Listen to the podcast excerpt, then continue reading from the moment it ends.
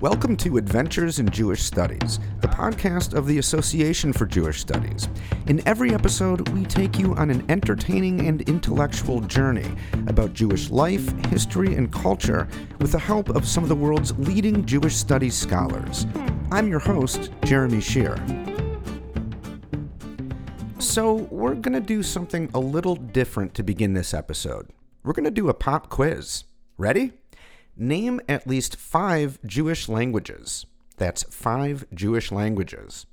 And while you're pondering, here's a little classic game show music.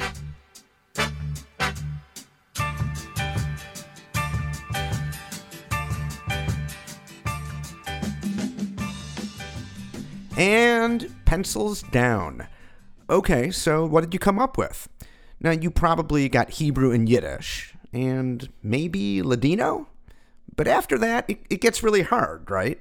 I mean, before doing research for this episode, if I'd been asked to name any more than three Jewish languages, I probably would have drawn a blank. I mean, how many Jewish languages are there?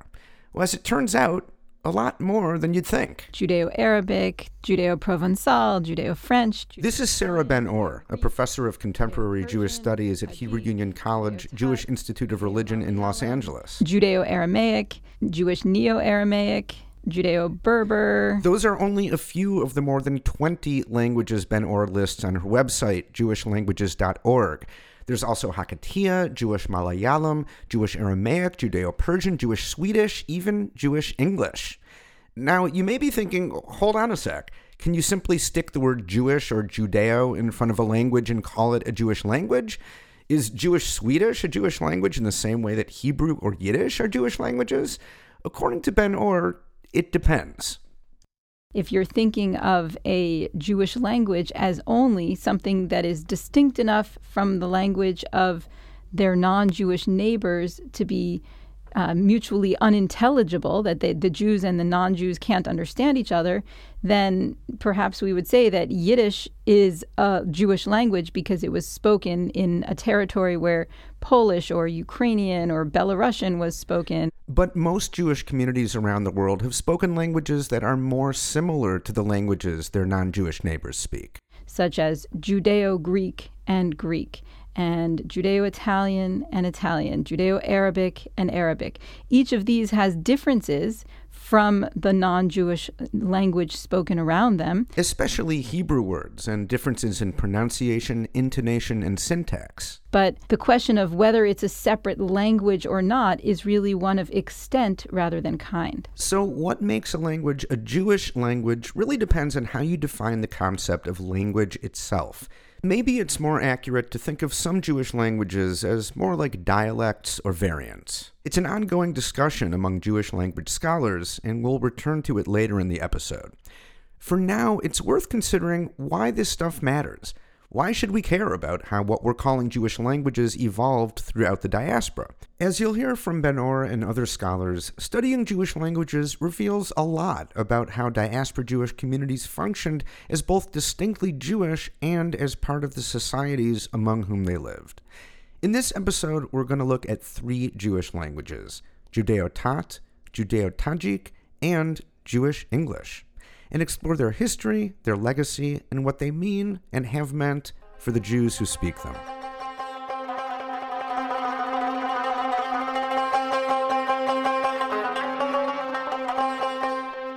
According to legend, the so called mountain Jews of Azerbaijan and the Russian Republic of Dagestan have ancient, even biblical roots. So, one of the traditions claims that the mountain Jews are actually the descendants of the ten tribes exiled from the kingdom of Israel and settled in Media in uh, 722 before Christ. This is Vitaly Shalem. He was born and raised in the Eastern Caucasus and is a scholar of Judeo Tat, the traditional language of the Jews of that region.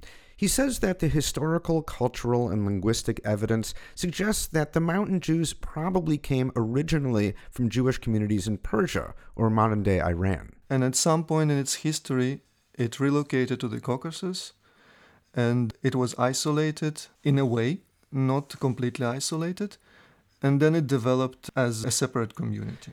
And as the community developed, it began to evolve a Jewish version of the local language called Tat, which is a dialect of Persian. Here's an example of what Judeo Tat sounds like in the form of a folk song.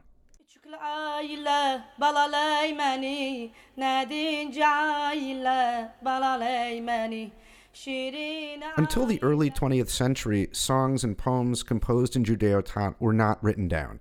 But Judeo Tat did give rise to a rich oral tradition. One of the genres genre was Mani songs, and the songs could be very different, going from the love poetry, you know, love songs, and to lullabies performed by women. The richest subgenre, Shalem says, was wedding poetry. There is a wide range of wedding songs humoristic, serious, uh, sad even because you know the the bride leaves the father's house and then the songs can actually describe this how hard it is for her to go to a different family and so on.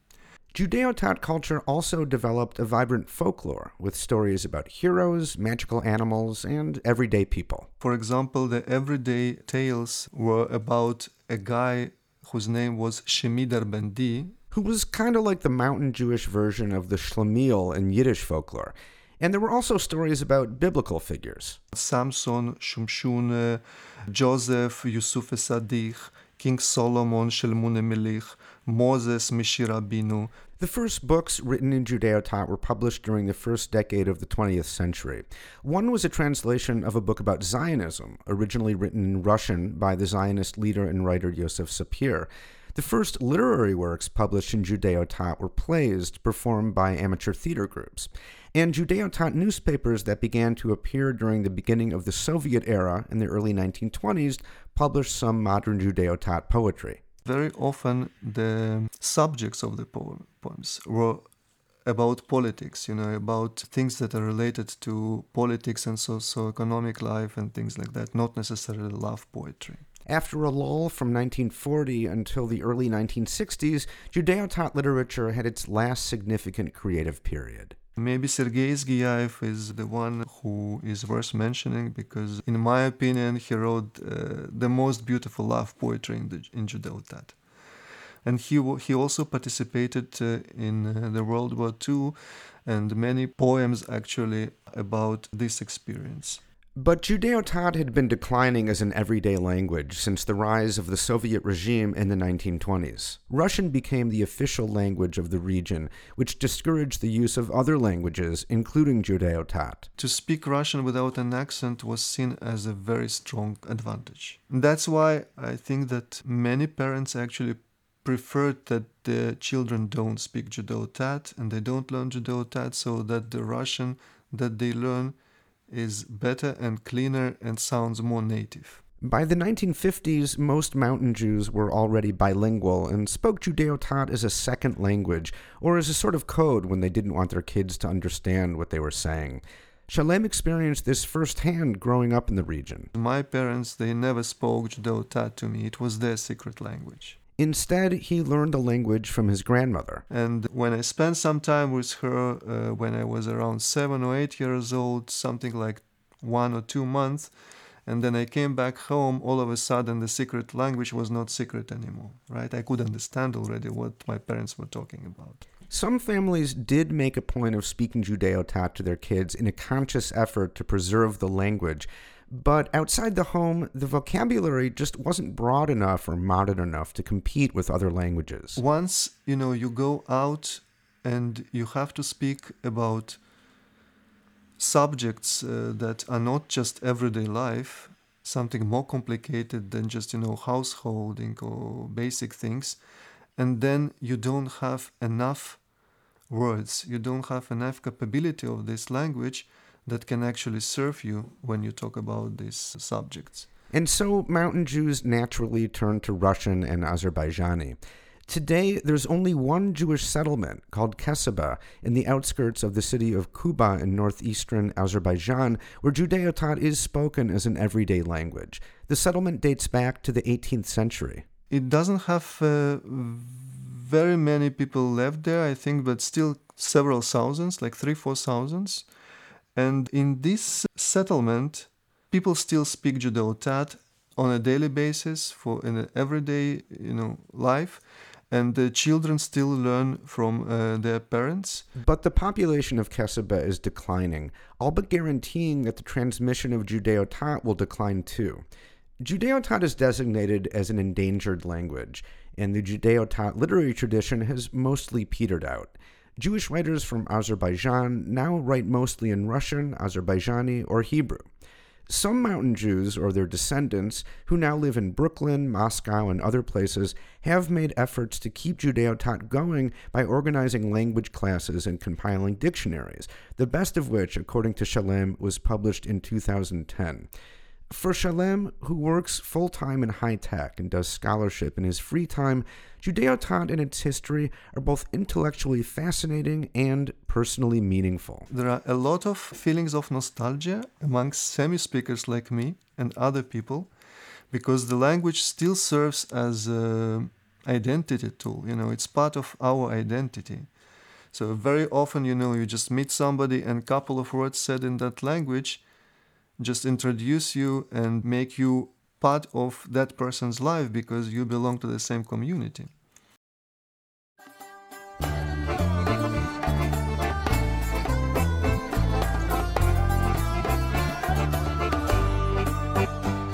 In 1890, Rabbi Shimon Chacham, a Bukharan Jew from Central Asia, immigrated to Jerusalem. He was part of a movement of Central Asian Jews who, like Jews from other regions of the diaspora, wanted to establish a presence in Palestine. And the Jews from Central Asia had this idea to build this, this residential quarter there with their own institutions, with schools there, with orphanages there, with yeshivas there. This is cultural anthropologist Alanna Cooper, the Abba Hillel Silver Chair in Jewish Studies at Case Western Reserve University. And she says that at the same time that some Bukharan Jews were moving to Palestine, they also felt that they needed to be able to explain who they were and what it meant to be a Bukharan Jew in modern terms. And part of that project involved modernizing their language, a Jewish dialect of Tajik, which itself was a dialect of Persian. Here's a bit of how the language sounds in a Bukharan comedy video. We'll put a link to it on the podcast webpage.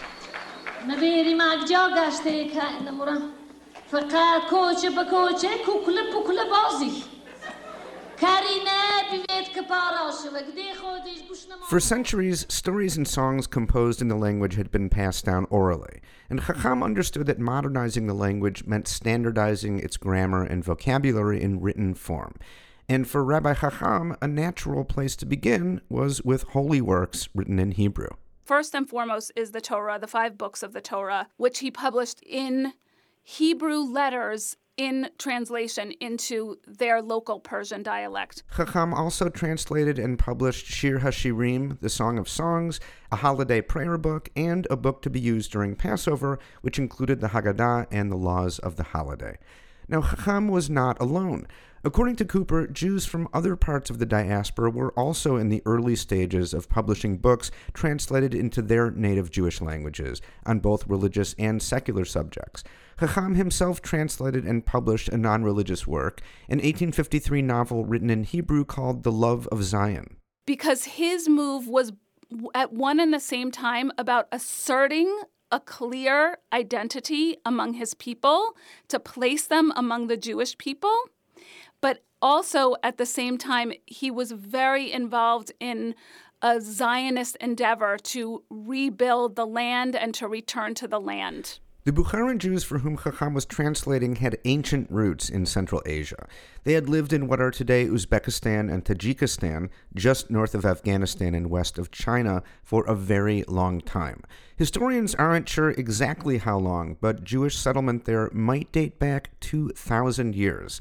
As part of her research, Cooper traveled to the area to meet with and talk to Bukharan Jews. Some people said to me, We've been here for 10 generations. Other people said to me, We've been here for 100 generations. In other words, they had no memory of any other diaspora home. According to historians, the Jews there perhaps were among those who were exiled at the hands of the Babylonians in the 6th century BCE and over the centuries they built a distinct diasporic Jewish civilization, which included their own language. Bukharan Jewish culture remained more or less intact until the early 20th century, when the new Soviet state incorporated the entire area and instituted policies to systematize the language and culture of the various ethnic groups throughout the Soviet Union.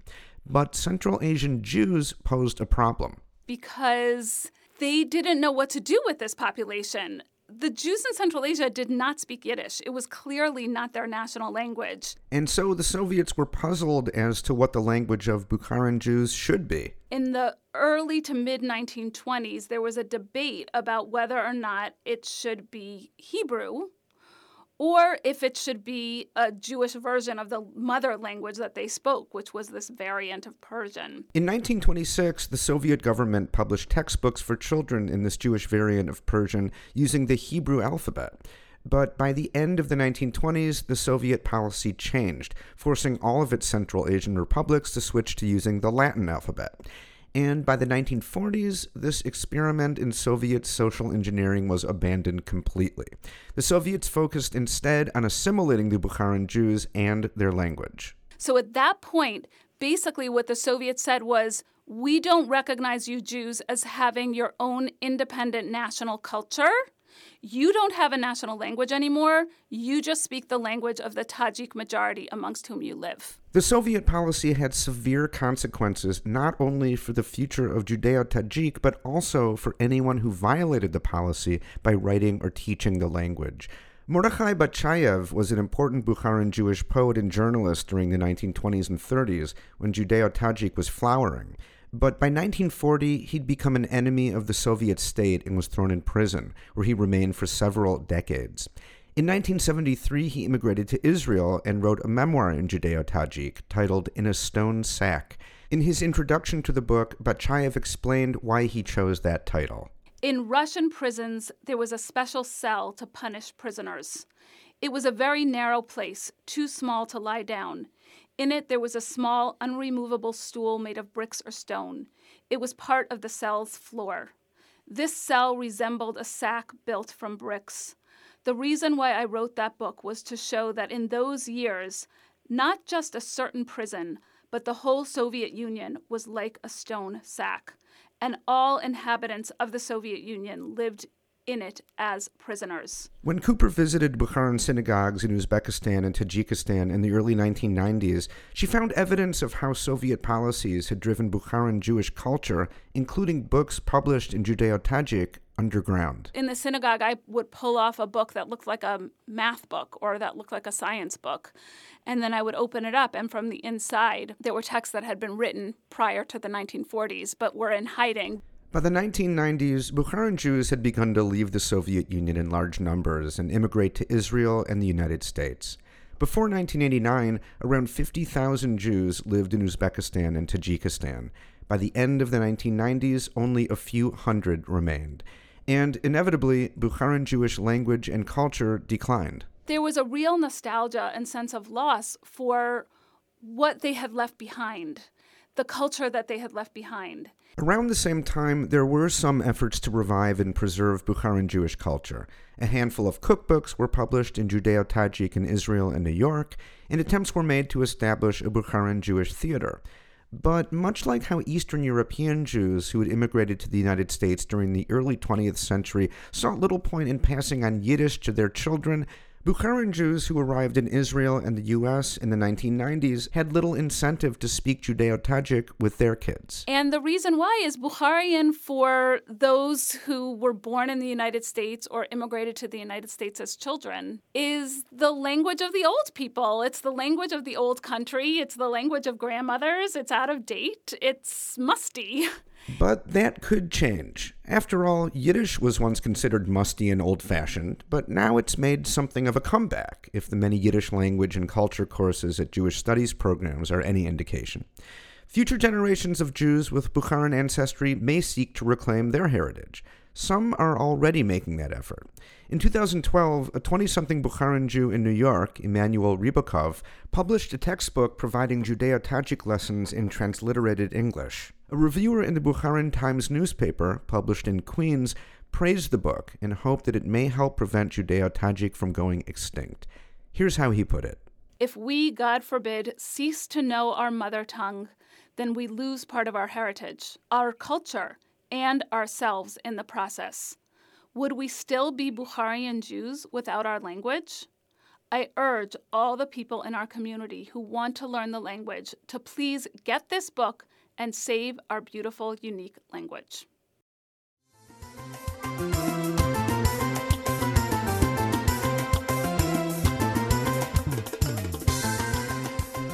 Okay, so now I'm going to play you a little bit of the Jewish stand up comic Elon Gold doing a bit about why Jews are better off without Christmas trees.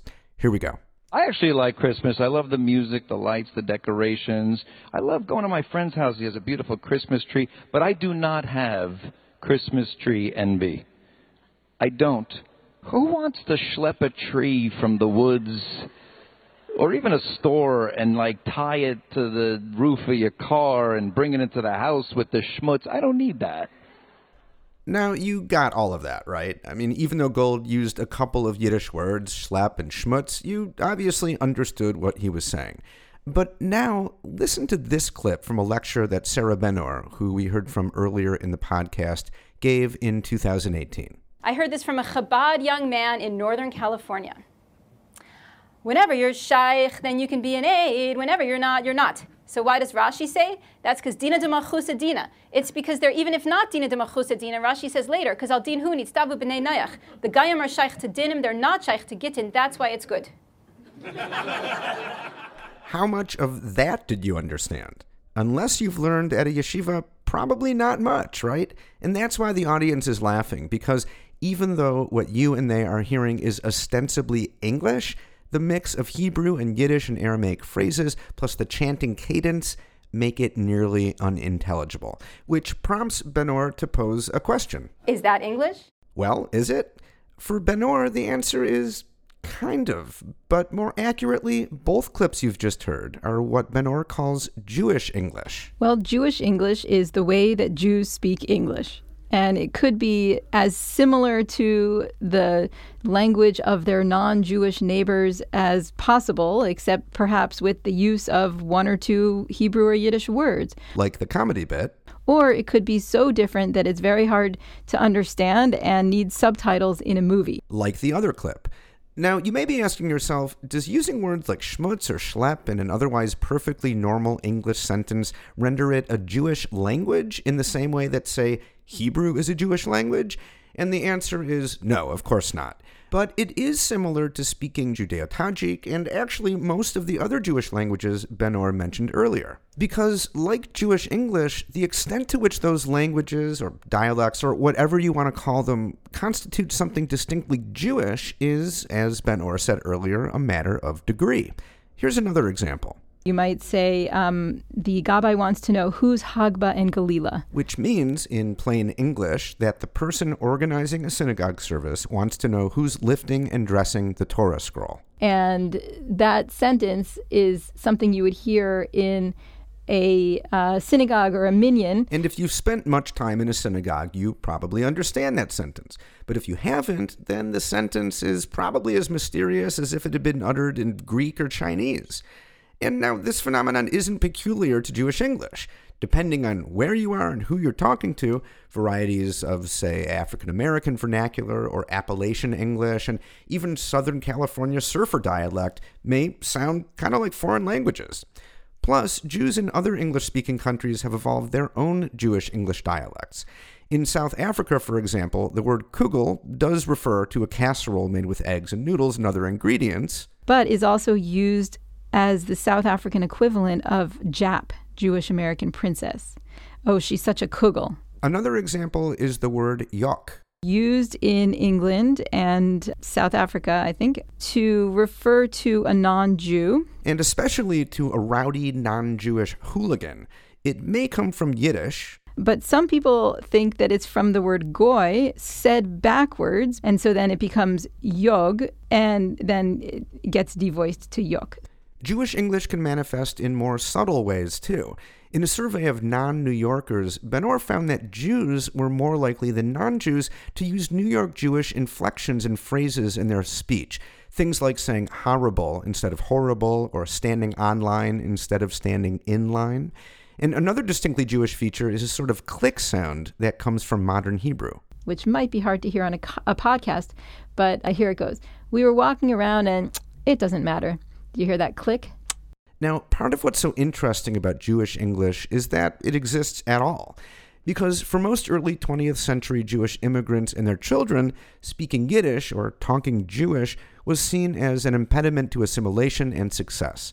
But because many third generation American Jews feel secure in their identity as Americans, some make a point of maintaining a distinctive Jewish identity, which includes how they talk. So I think the history of Jewish English is one of both assimilation to American society and distinctiveness, both intentional and not, through the use of Yiddish and Hebrew and other distinctive features.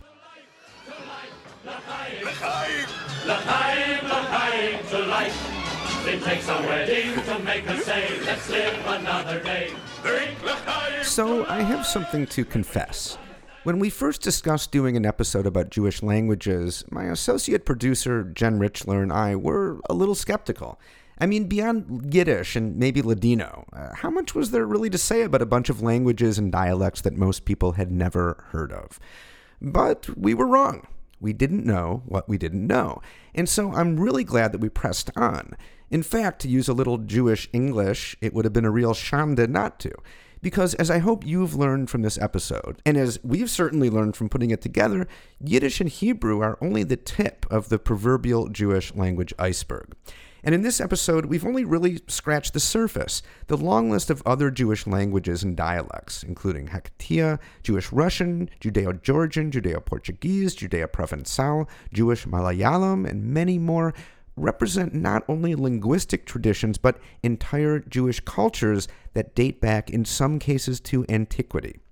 In Jewish studies and in the Jewish world generally, the intense focus on Eastern European Jewish civilization and its destruction and the rebirth of Hebrew and the modern Jewish state can sometimes obscure the richness of the broader Jewish diaspora.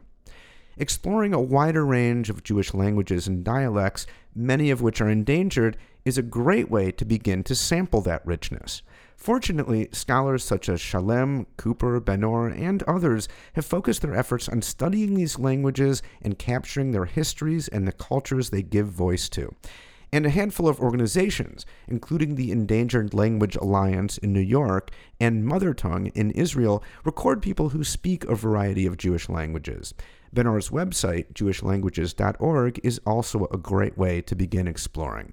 We'll put links to those resources on the podcast website. And now, we could think of no better way to end this episode than to leave you with a little sampling of some of these Jewish languages in all their beauty. هذا كفد واحد حزار بتشوفه ويمشي ويظل يصفن على سجغة يشتبح شمو يشتبح شمو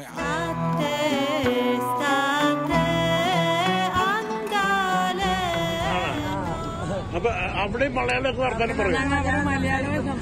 മനസ്സിലാവൂല.